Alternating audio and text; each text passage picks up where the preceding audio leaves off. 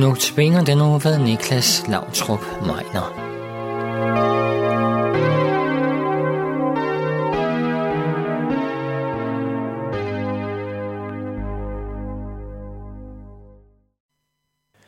Jeg skal fortælle dig en historie om en mand.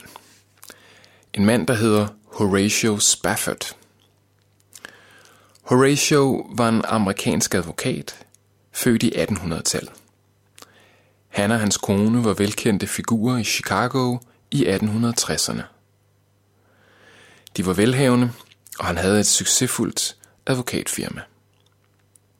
Han havde blandt andet været aktiv i bevægelsen for at få gjort slaveri ulovligt i USA. Så kom branden i oktober 1871 i Chicago. Den dræbte mere end 300 mennesker, ødelagde 9 kvadratkilometer af byen og ødelagde blandt andet store dele af byens centrale forretningsdistrikt.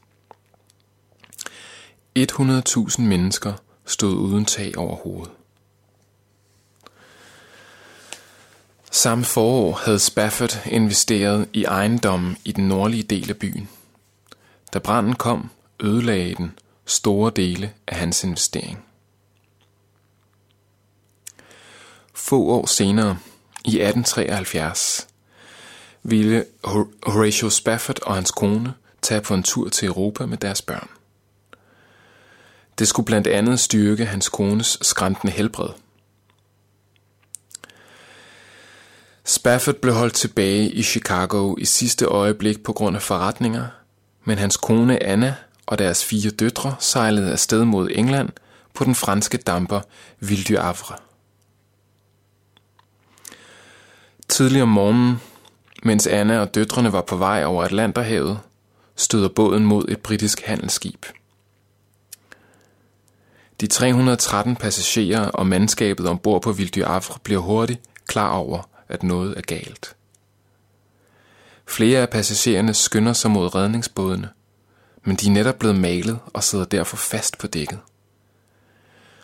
Nogle få af bådene kan vristes fri, og passagererne kæmper indet om en plads i en båd. Der er også andre familier, der vælger at blive på deres værelser.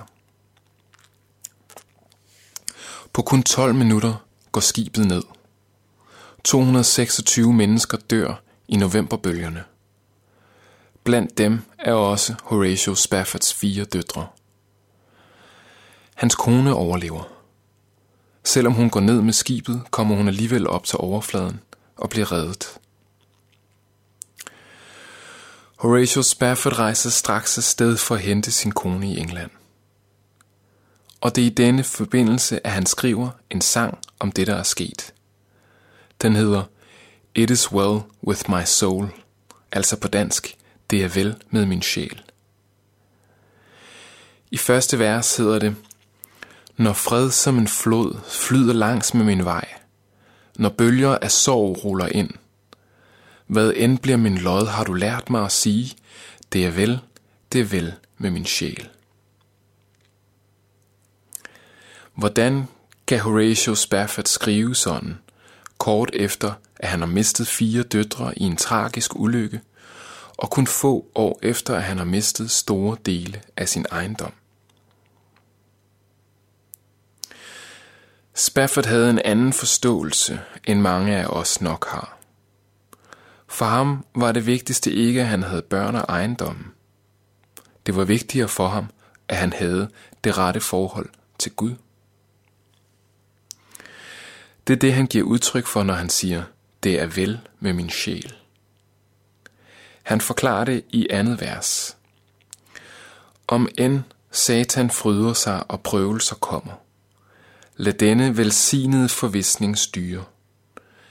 At Kristus har set til min hjælpeløse situation og har givet sit eget blod for min sjæl.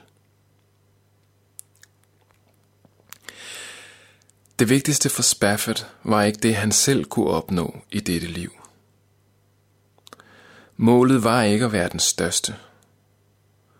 Og når lidelserne kom, var hans konklusion ikke at bebrejde sig selv, det var heller ikke at bebrejde andre mennesker, eller Gud, at det ikke var retfærdigt, det der skete. Han tog i stedet sin tilflugt i, at der var en, der var større end ham. At der var en, der havde hånd i hanke med tingene. Sådan må du og jeg også gøre. Paulus udtrykker det sådan her i Romerbrevet i det nye testamente. Jeg er vist på, at hverken død eller liv, eller engle eller magter, eller noget nuværende, eller noget kommende, eller kræfter, eller noget i det høje eller i det dybe, eller nogen anden skabning kan skille os fra Guds kærlighed i Kristus Jesus, vor Herre. Så vidt altså Paulus. Intet kan skille os fra Guds kærlighed i Jesus. Det gælder også for dig, der har mistet alt. Det gælder også for dig, der selv har kastet det hele over bord. Og spørgsmålet er i dag, om du vil tage imod hans udstrakte hånd. Jeg lover dig ikke, at fra nu af bliver livet let. Det gjorde det bestemt ikke for Horatio Spafford. Men jeg lover dig en frihed fra det evige ja efter selv og skulle være den største. Vi skal bede sammen. Kære Gud, vi takker dig for, at der er noget, der er vigtigere end os selv. Vi takker dig for, at selv når alting går galt i vores liv, at når det ser ud som om, at alting er kastet over bord, at så er der trods alt noget, der er vigtigere. Tak, at der er intet, der kan skille os fra din kærlighed i Jesus. Tak, at han var villig til at gå til korset for os. Og tak, at vi nu kan se frem imod en evighed, hvor vi skal være sammen med dig i fred, hvor ingen tårer mere skal falde, for du vil selv tørre hver tårer af vores kind. Amen.